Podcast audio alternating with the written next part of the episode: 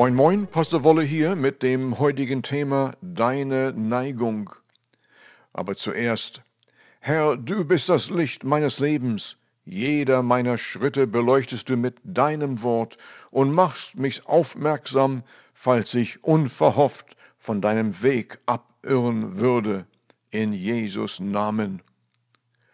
Und zum Thema, Schon das Alte Testament forderte, dass eine Entweder-oder-Entscheidung mit Bedacht und Überlegung getroffen werden sollte. 5. Mose 30, 19. Bedenke deine Lebensrichtung und was dein gewünschtes Ziel dir kosten würde. Bist du bereit, alles einzusetzen, um es zu erreichen? Lebst du sozusagen von der Hand in den Mund oder planst du zu sehen und zu ernten? Denn ohne Tätigkeit wird nichts erreicht. Ein erfolgreiches christliches Leben wird mit Verlass auf Gottes Weisheit und Einsicht geführt. Das größte Hindernis ist die Unkenntnis des Zusammenhangs der Heiligen Schrift.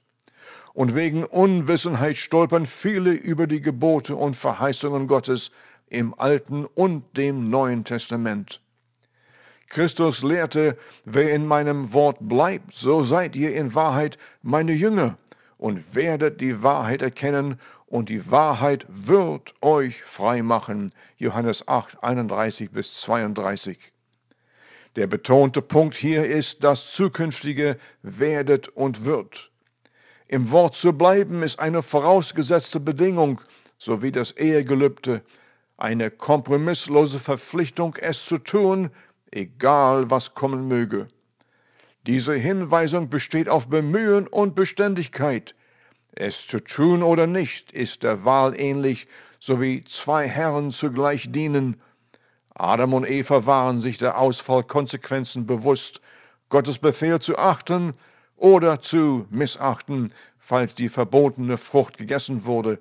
1. Mose 3,3, weil Gott sagte, tut es nicht. Zweierlei Mächte existieren in der Welt, Wahrheit und Lüge, Gott und Satan. Im Paradies wählten Adam und Eva, sich der Lüge zu unterstellen, indem sie Gottes Voraussetzung verachteten. Und eure Entscheidung, wem gehorcht ihr? Bezüglich der Besinnung, in welchem Zusammenhang würde man zwei Herren dienen? Niemand kann gleichzeitig zwei sich widerstreitenden Herren dienen, denn entweder wird er den einen hassen und den anderen lieben, oder er wird dem einen ergeben sein und dem anderen missachten. Ihr könnt nicht gleichzeitig Gott und dem Mammon, dem weltlichen Reichtum, dienen. Matthäus 6, 24.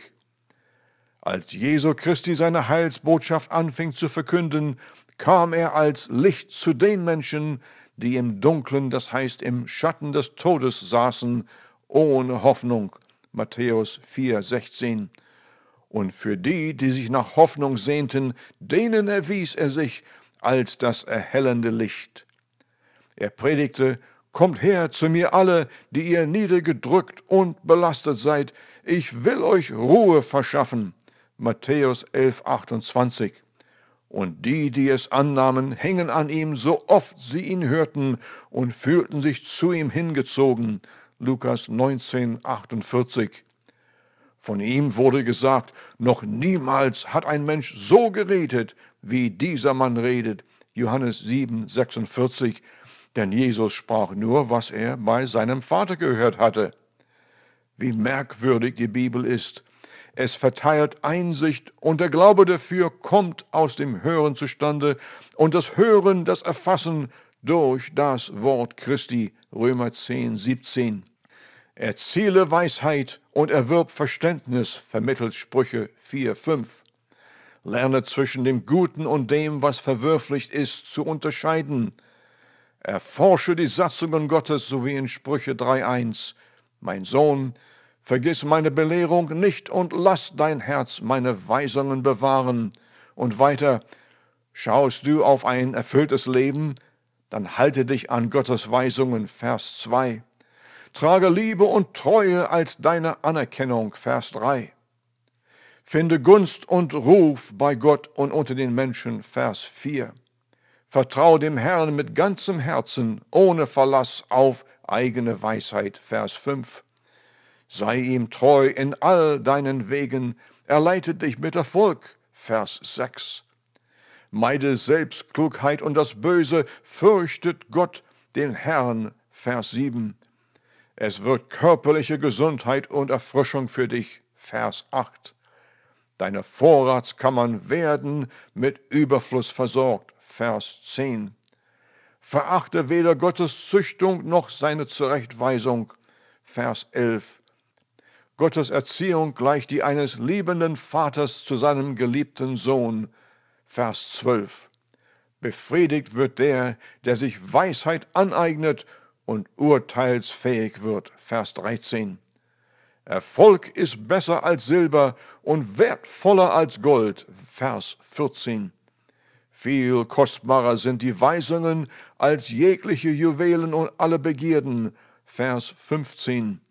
Ein langes Leben liegt dir verfügbar mit Reichtum und Ehre dazu. Vers 16. Die Wege der Weisheit sind wohntuend und friedlich. Vers 17. Und für die, die es begriffen haben, ist sie ein Baum des Lebens. Halte dich fest an ihr. Vers 18. Neigung zu Gott wirkt niemals mit Zwang. Seine Liebe ist anziehend, beruhigend, aufmunternd und niemals enttäuschend. So wie alle Lebewesen sich zum Licht neigen, vertraut euch dem Wort Gottes, Jesus, Johannes 1.1, das immer zufriedenstellend ist. Und tut das bis zum nächsten Mal.